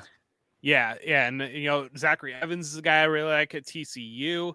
Uh, there, there's a lot of these guys that then Jahmyr Gibbs is. You got to mention him too. So that's the biggest thing right now is do you need a wide receiver or do you want to go for a running back? And so that kind of colors where I'm standing with the classes. Oh, I like that breakdown. I like that. Yeah, that, that makes it make sense. It makes it kind of easier to digest. But overall, I mean, again, in a vacuum, let's take some of that out of it. Would you say that a 23 first is worth more to you than a 22 first or vice versa? I mean, where are you at with that kind of debate valuation wise in trades? The 23 first is the, the Bijan Robinson lottery. And so if you're trading 23 first, you're just buying tickets to that. That and I think that and and maybe you'll end up with a decent running back that you're happy with, but I think that right now is what you're seeing and that's kind of I I think that's the unsaid thing about it is that you're buying a ticket to that lottery by mm. going for the 23 first versus the 22 first. Gotcha. And so that's worth it to you. The upside is more, right? The Bijan Robinson is is a kind of generational talent. Then, if he's a dynasty white running back one, like that's someone uh, that you know, people like a are Barkley or comping him. McCaffrey, right? Uh, yes, people are putting him Yeah. in that Barkley class, and so it's because it, there's not that guy coming up this year. I think Treylon Burks is is really good. He's a wide receiver. I was just gonna say, I uh, think there's a couple top. receivers that could but- be there if they get the right spot. Yep, yep. There's a couple of those guys, but I, I'm probably with you. I don't think that I mean, there's definitely not a running back in this class that's even close. Um, there could be some some odd things that happen on draft day that move values around, but I don't think any of that's going to make a big enough difference. Um, I've always been of the mindset, and I think I'm still this way, that I'd rather have the 22 than the 23. You get that extra year of production, extra year of knowledge, and all that. But I do hear a lot of people that are just like, no, 23 firsts are worth more. And I guess it's it's the upside. It depends on what you look for in, in your draft picks, right? If you look for upside and you're going for as many lottery tickets as you want, then the 22 class isn't as attractive, right? It doesn't have that upside. So in that point, in those people's minds, the 23 class has a lot more upside. It's a bigger payout lottery wise. Let's go get those tickets. I'd rather have a ticket in that lottery than this one. So that kind of helps break it down. I like the way you put that. And I think that also explains again just where everybody values so many things differently. And again, like you put it too, like every team is different. If your team needs running backs, this year ain't it, you know, and trading your first and 22 for a running back is a good move. I love that trade for Aaron Jones. I think that that's a terrific trade. And I think that's something that I would be very happy with. So yeah, I'm right there with you on that one. But um, I guess Scott, let's let's hit you for a second here. What are your thoughts on the 22 and 23 class? Do you have anything to add to what Jeff said there? Is it pretty much hitting what you were thinking too? Yeah, I, I'm on the same page there. I think we've we've been spoiled with the quarterback classes uh, recently, and I wouldn't expect that to continue at least not for 22. So, um, I am all about trading my 22 picks for quarterbacks when I can, like packaging, not not just like a Baker level, but I mean like elite quarterbacks. If I can get them, and it it takes a pick to get there, I'm doing it. Um, even like a Watson, definitely Yeah. willing to throw out a 22 first or a 23 first for a Watson because you know by then he should be playing, especially 23. Um, so yeah, I mean, I'm I, I've really kind of turned the corner on. I was all about like acquiring all the picks all the time. I think just because it's fun Yeah. but uh, I've just noticed that recently, for whatever reason, I mean, I and mostly I was taking quarterbacks, and I hit so well on Herbert um, that that just paid off so well. But now it's just kind of like I'm I'm in a position with a lot of my leagues that I'm I'm going for it. I'm trying to win, and I have no problem moving those first, and I don't care whether they're 22s or 23s. No, that's a good way to put it too. I mean, you don't want to worry too much about the future and, and forget about winning the title this year. We always say that, right? Titles are worth more than anything. Um, ultimately, what I end up doing is is kind of what you're saying there, though. Is if I'm rebuilding, I, I go for the picks because they're not going to decrease in value. I feel like this year they have. I feel like this year is the first year I've seen 22 picks kind of go down a little, where like the 20 people are just so down on the 22 class because there aren't any stud receivers or sorry, stud running backs, quarterbacks. Spencer Rattler this week, even I think, kind of shook the core of a lot of people that were like, oh man, this quarterback class is terrible if that's the number one guy. I mean, so I think that there are some potential potholes that we might still see in the 22 class valuation as a whole. But usually the picks are one of the few things that you can get in Dynasty that, that tend to accrue value every day right? The closer you get to the draft, the more important they get, the more valuable they get. So when I'm on a rebuild, especially on a team where it's just I have no chance, give me all the picks because at least I'm putting my assets in something that's going to accrue value. I can get out of those picks later. Uh, we all see it too as as the season goes along. You start to see players that are also rebuilding and they want some picks, and you're like, all right, I'll take the J.K. Dobbins. You know what I mean? Like pick a player that's hurt. You know, I'll trade that for you. You can have a pick. I've got six of them. I don't need one. You know what I mean? Some of that stuff happens amongst rebuilding teams all the time. So yeah, I, I think it's going to be an interesting, I don't know, let's say six months, right? As we head into the draft season to kind of see how this college season finishes up, see what kind of players are surviving. Does Ben retire? You know, does Juju retire? Like some of these crazy, you never know with receivers, right? T.Y. Hilton actually just came out. I think it was yesterday. I saw a report that said he had talked to Andrew Luck when he first got hurt and was like, that was probably a bad idea. Because Andrew Luck was like, don't go back. Like, what are you doing? You know what I mean? And I think that's something that I, I don't want to say gets overrated or, or, missed, but I think that's something that maybe we forget about in Dynasty. These are actual people that have a decision to make. And sometimes these injuries can add up. We've seen it happen a couple of times, right? Gronk left for a couple years and came back because Brady needed him, right? So there, it could happen. But I think again, when you're looking at picks and players, it's always about just what do you feel comfortable with? You know, build a full roster, get something there, and kind of make it happen. So, you know, I'm, I'm glad to get your opinion on some of that, Jeff. I was glad to uh, to get some Devy talk at least for a little bit as part of our junkies here. Yeah, happy to be there. Yeah, but I do want to say Malik Willis, if he catches first round draft capital, people are going to go nuts over him. So I'm just throwing yeah. that out there. Yeah, that's fair. Yep.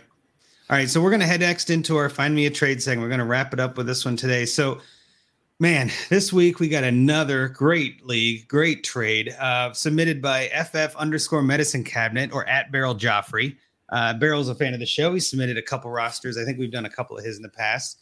Um, this team that we're looking I'm in at a bunch today, of leagues with him. He's I fun, think I'm in one with him guy. too. Yeah, good good guy. Definitely like I Yep. interact with him on Twitter all the time too. He's a good dude. Yeah, he's Um, awesome. So I'll put the I'll put the team up here in a second, but uh, we're looking at a 12 team PPR superflex, 1.5 PPR tight end premium, four point passing TDs, negative two for interceptions. So quarterbacks get a little bit of a ding on that. Uh, 25 man rosters and three taxis. You start 11. It's a QB, two running back, two receiver, two tight end, and the premium, mind you. This is a massive tight end league. Super flex, and then three additional flex. So he's got 11 starters, and two of them are tight ends. That's in a, in a tight end premium. That's kind of where my brain goes first thing. Um, he mentioned in his uh, kind of review of the of the team, it's a rebuild, lots of young QBs and plenty of draft capital, looking for assets to grab now before just being an all rookie team, which is never effective. Um, I'm going to say first and foremost, I would agree with that. Being a rookie team as like a full rookie is is tough. I've got I've had a couple teams in my life that have gone that way, and it hasn't been ideal. Uh, maybe that's the way to put it. um, but let's take a quick look at his team and just kind of see what we're working with. I think that it's at least worth taking a shot at and seeing what we can do to help this guy. So he's got Fournette going tonight, which is great. But he's got Trevor Lawrence, Melvin Gordon, Leonard Fournette, T.J. Lockett, Jaylen Waddle. Tight ends this week, he's starting Ricky Seals Jones and Tommy Tremble. So I'd say there's a hole there. Uh, flex, he's got Devin Singletary, Alexander Mattison, Kadarius Toney, and it's super flex Justin Fields. Not a terrible starting roster for a rebuild team. I think it's got some good bones. It's got some good youth. Um, looking at the bench, we've got Geno Smith, Drew Lock, Trey Lance at quarterback. So yeah, he was big on the rookies last year. Running back, you got Mike Davis, Samaje Perine, Tony Jones Jr., Kylin Hill, Khalil Herbert. So that's an interesting batch of those guys we were talking about before, those handcuff type players. Uh, obviously, Perine, who knows with the COVID thing, Mike Davis, he's on a bye this week, but we don't like what we're seeing out of him. So lots of question marks there. Moving on to the receivers, you got Amari Rogers, Tylan Wallace, and that Juwan Johnson kind of has double eligibility in sleeper. I'm not sure if that's even worth it at this point, but he is a tight end also. And then you've got Robert Tonyan, Hayden Hurst, and Cole Kmet. So he isn't terrible at tight end. I will say the starters, I think he might be trying to tank here. Let's just put it that way. But Cole Kmet, Robert Tonyan, they're not bad. Hayden Hurst, I don't hate for a two tight end and a premium. That's not a terrible three. Uh, his injured reserve, he's got Tua Tagovailoa and Rashod Bateman. It's not terrible. And then taxi Anthony, is it Anthony Schwartz, Seth Williams, and Jermar Jefferson. And then looking at the last thing, we got the picks. He's got a first and a second in 22, a first, second, third in 23, and then a first, second, third in 24. So I guess we'll we'll kick it over to you first, Scott, and kind of give us an idea of what you're thinking for this team. Where should he go? What kind of trade would you look for, and, and kind of break it down for us. Yeah, so right now where we're at, um, there's two five and zero oh teams, and then there's an additional seven teams that are in the mix at three and two or two and three. So that's that's a lot of trade partners right? Because you either have the guys that are going for it, and there's two of them, right? So there's not just like one team who's like, oh, I'm dominant. I don't need help. I'm not going to do anything. You know, there's two guys, five and zero. Oh.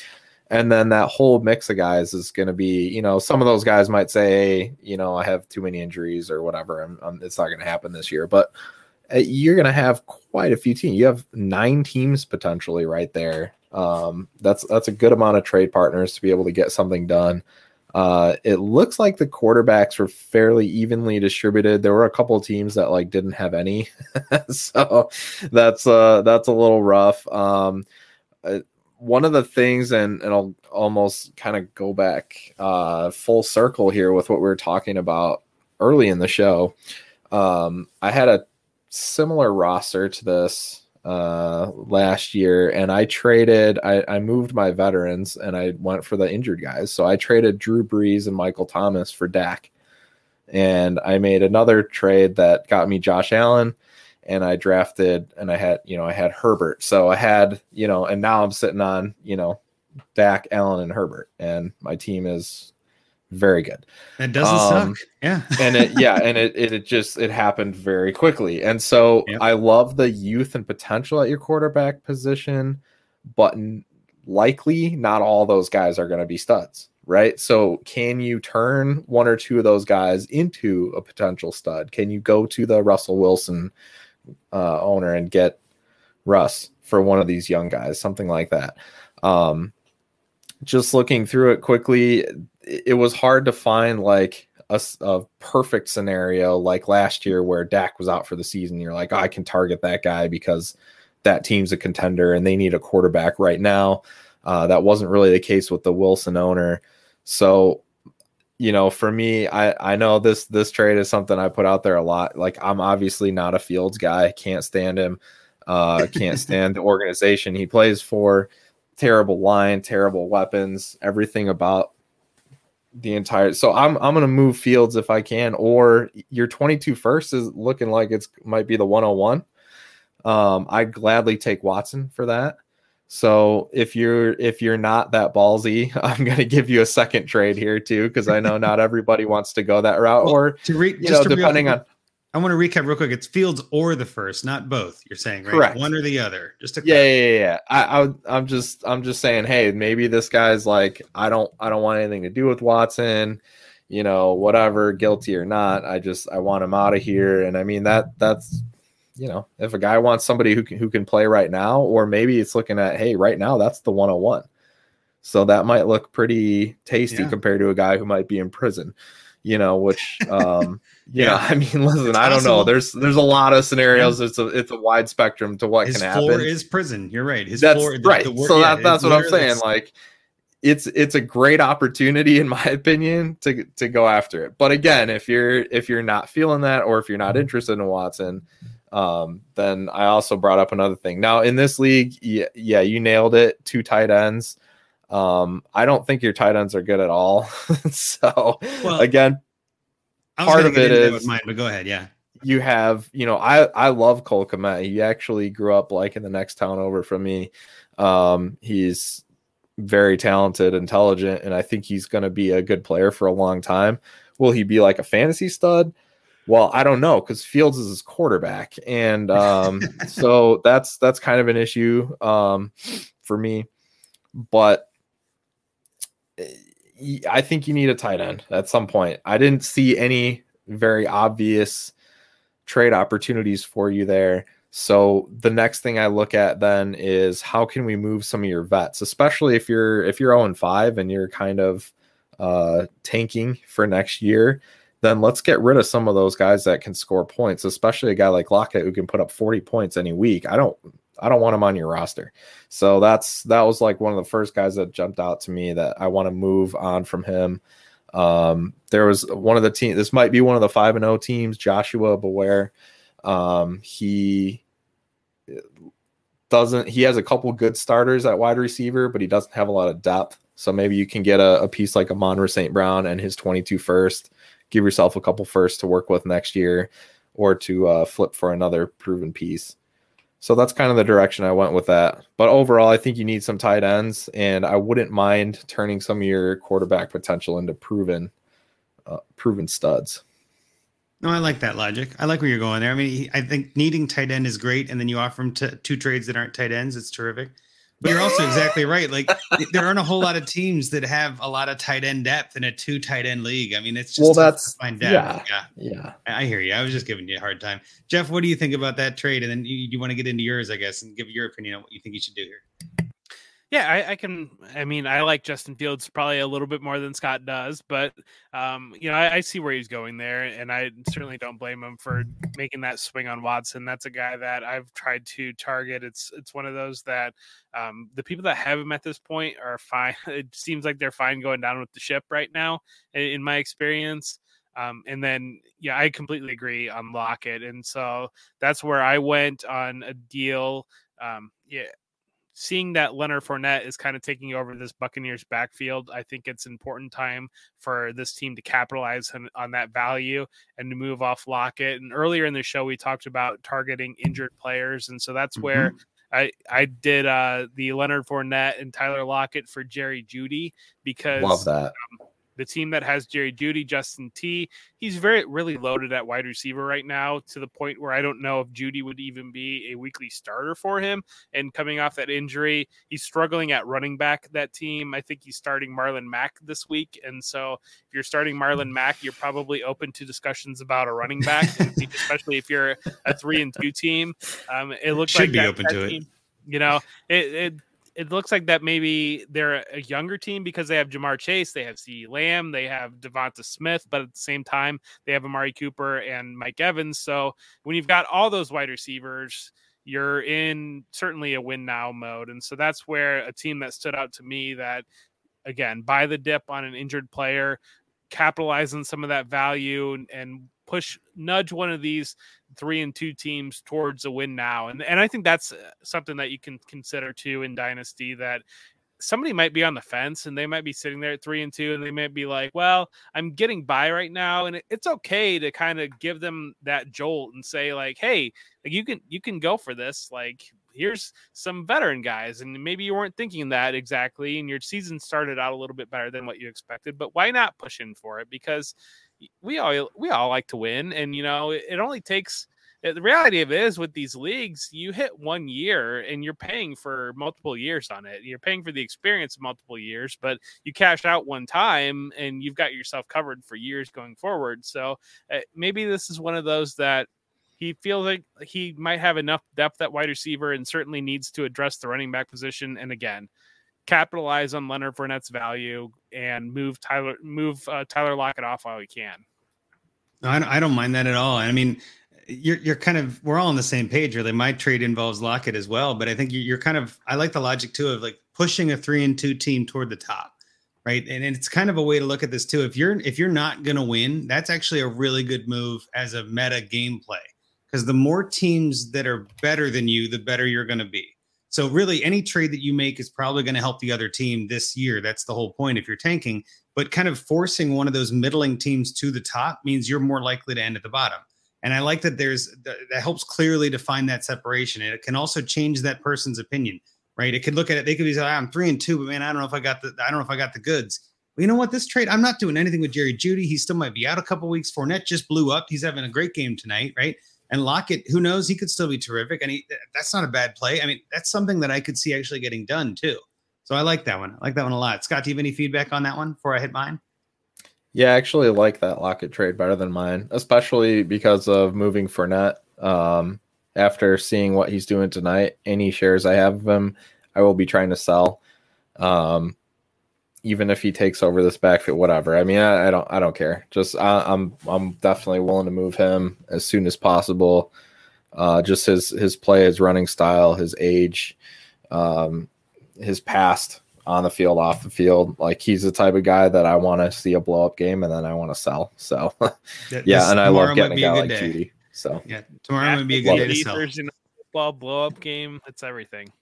Island game. That's what you want, right? Everybody's watching, everybody's seeing this, and they're all going, I haven't seen Fournette all year. My God. I mean, they probably watched him against New England, but you get my point. Like, this is a much better game for Fournette. I think this is exactly what you're talking about. So my trade is is in a similar vein. Mine was a trade with the Omega Ginger, which I just love that team name. Like, oh my goodness. Uh, he is one of the five and O teams. He is the highest scoring team in the league. So this guy is one of those teams that is, in my opinion anyway, built to win now, but I'm not sure how. like his team is a little bit weak a couple different places. And I was like, you know what? If I had this team, and this is what I do with a lot of these, is if I had that team, what would I be looking for? And the Omega Ginger is again nothing against the manager or the team. It's just he's got Chris Godwin. I'm sorry, wrong wrong team. Sorry, I had the wrong team up. Uh, but he's got I think it's DeAndre Hopkins. No, yeah, it's DK Metcalf. Sorry, DK DK Metcalf, AJ Green, DeVante Parker are his starting receivers in his lineup right now that would scare me as a top scoring 5 and 0 kind of team. That is not ideal, right? Now, he has uh, a couple other players on his bench, but like, you know, guys like Cobb and Boykin, Isabella, like those kind of roster cloggers, you know? He's also got Dalvin Cook on his team. So my trade was going to be to send Lockett, the guy that we all like sending at this point, Lockett and Mattison, the handcuff, right? We just talked about Mattison to that team for a 23 first and OJ Howard.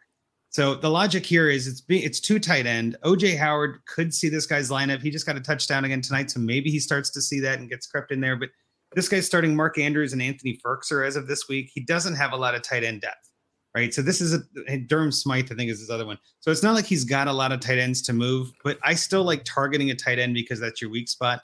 And then getting a 23 first, we just talked about it. Like there could be some value in those even throughout the year. Um, those might go up in value and things like that. So my logic here is to send the handcuff to Cook and Lockett pretty much for a first, and then have him throw in Howard as kind of like, hey, I'll take Howard off your hands and see what that becomes. Because I think Gronk's not there forever. Howard could become a guy. I guess we'll see, but I don't know. That's kind of where my head went with some of this, and and that also pushes that five and O oh team sending another pick. Uh, you know, for a guy like Lockett, it could see his lineup and should see his starting lineup every week. I feel like that's a trade that guy might want to do and just kind of I don't know, ride that hot hand and see how it goes. So I guess, I mean, Jeff, let's start with you. guys. What are your thoughts on that trade or, or any other thoughts in general on this guy's team? Well, we talk about island games, and right now OJ Howard is on an island game, and so it, this uh, that might change the perception of OJ I know, Howard. might be tough right now. Yeah, um, but no, I, I, get it, and I, I, think that's a good deal. I think we're all kind of in the same page here, where I think Lockett's really the guy that you got to capitalize on. It's less than ideal now that Geno Smith is the quarterback, but that is what it is. Um, but yeah, I can buy it. Yep. Well, with th- with that, actually, there's a, a, nice segue there because there is a, a pending trade. It looks like Beryl Joffrey sent out a trade to acquire Brandon Aiyuk for Geno Smith, and it's to the cheesehead guy that has Russ Wilson, right? So this is one of those like strike while the iron is hot. Try to buy low on Aiyuk. I I love this trade. Obviously, Geno, you just picked up on waivers. I, you know, I can literally see it here for thirty-one dollars. He picked this guy up just this week on waivers, and he's trying to send it to the Russ owner who probably needs him. Didn't bid on him, which is odd, but he's sending him for Aiyuk, who's been up and down. But I think Aiyuk is still a good dynasty asset for a team that's rebuilding. So I mean, yeah, I think we're all on the same page. You, you definitely want to move something, get something done, pick a direction. Like I was saying in my article even this week, like sitting where you are is fine, but you can do stuff every week. And I like that he's sending offers like this, right? This is exactly what we like to see for people that submit this. Like this guy is active, he is a junkie, and he's fine with it. He's like, I'm sending like send more offers. Go find another team that's weak at quarterback. Send it Geno for their third receiver. Just see what you get. You know what I mean? Like you never know. So yeah, I think that's a pretty good spot to end it. But Scott, do you have any other feedback? I guess I want to make sure I finish on you too. Do you have any other feedback for this guy that we haven't gone over yet? No, I think we covered it pretty well. Just any any other veterans that you have, um, I would just be looking to get rid of those guys. Um, it's just ensuring that you're going to get a higher pick next year uh, by by moving those points off your team. And Melvin I mean, Gordon is another one of those prime that's examples. The right, right, way. That's the yeah. right way to tank is is moving those productive guys for for youth or injured players or picks. I mean, that's that's the way to do it. Ensure that number one pick for next year, even if it's you know, even if the class is is perceived to be weak, number one pick's always going to have value, and Yep. you know, you can always use that to as a, a trade piece if you don't want to pick somebody. Yep. Even if the class is you need a running back and the class is wide receiver heavy, I always tell don't worry about your team at the draft. Right? Draft for value, trade for need. That's what we always talk about on the DAP network. I know Russ is a big fan of that on the trade addicts. I know Rocky's a big fan of that. Like, don't worry about your team when you're at the rookie draft. There will be somebody willing to pay high dollar for that 101, 102, 103, whatever it is. You're gonna find somebody. Don't panic. Don't think, oh, I got to reach. I need a running back. You don't. It's March. It's April. It's May. It, you don't need any of that stuff. Like, don't worry about that. So yeah, that's I think that's as good a place as any to kind of call that a day. But I obviously, Jeff, really appreciate you coming on. It was terrific. I had a lot of fun with you tonight. Why don't you tell people where they can find you and what you got going on? Yeah, you can find me Twitter for whom J Bell tolls the number four. You can find me with Fantasy Pros. I'm doing the Devy primer that comes out every week, and then going for two. Well, not going for two anymore. I, going for two's got my heart. That's where I started, but I'm no longer with them. The, the uh, Devy Royale uh, Tuesday nights at 9:30 is our Devy show, and then I do another podcast seven o'clock live show coming off the edge. And so just a lot of content coming out through there. So primarily fantasy pros and primarily the primarily the Devy Royale Tuesday at 9:30s. Phenomenal. No, that's great. And I know that you got a lot of Devy things going on, and college season is ne- you know almost never ending, just like the NFL anymore. So there's always a bunch of new things and new new players to look out for, new names to learn, and all that. So no, I love hearing any of that Devy talk. So really Right. appreciate you having you on and uh, giving Thank us some of your Devy knowledge. Hey, All thank right, you so, so much uh, for having me. Oh, our pleasure. Yeah. So obviously you can follow the podcast at Dynasty Junkies. Uh, follow the DAP network at DAP underscore network. Uh, obviously, we are the DAP, the the Dynasty Addicts podcast network, the DAP network, if you will, and we will, as Russ always says. We love that. Uh, make sure you follow all the hosts of us. Obviously, I'm at at Andrew Hall FF. You got Scott at Scott underscore Sidlow.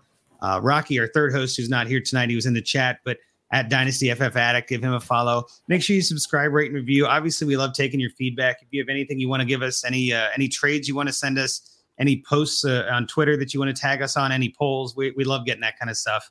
Uh, definitely DM us, DM us if you want to submit your team for Find Me a Trade. Uh, we are still accepting applications. We've had a, a bunch of them, obviously, and we've got a, a few still in the tank. But if you're really dying to get in here, let us know. Maybe we can get you in ahead of somebody. But for the most part, we're just here to have fun, talk Dynasty, and have a good time. So for everybody else out there, I don't know, Scott, take us away. One last thing I did want to mention. I talked Oh. about Edwin Porras earlier at FB Injury Doc is his Twitter and Injury Prone. Get it? Injury pro is his uh, podcast. It's a great listen. He's a great guy. Follow him. Part of Fantasy Points. Awesome night for Jeff Bell, for Andrew Hall. I'm Scott Sidlow. Junkies out.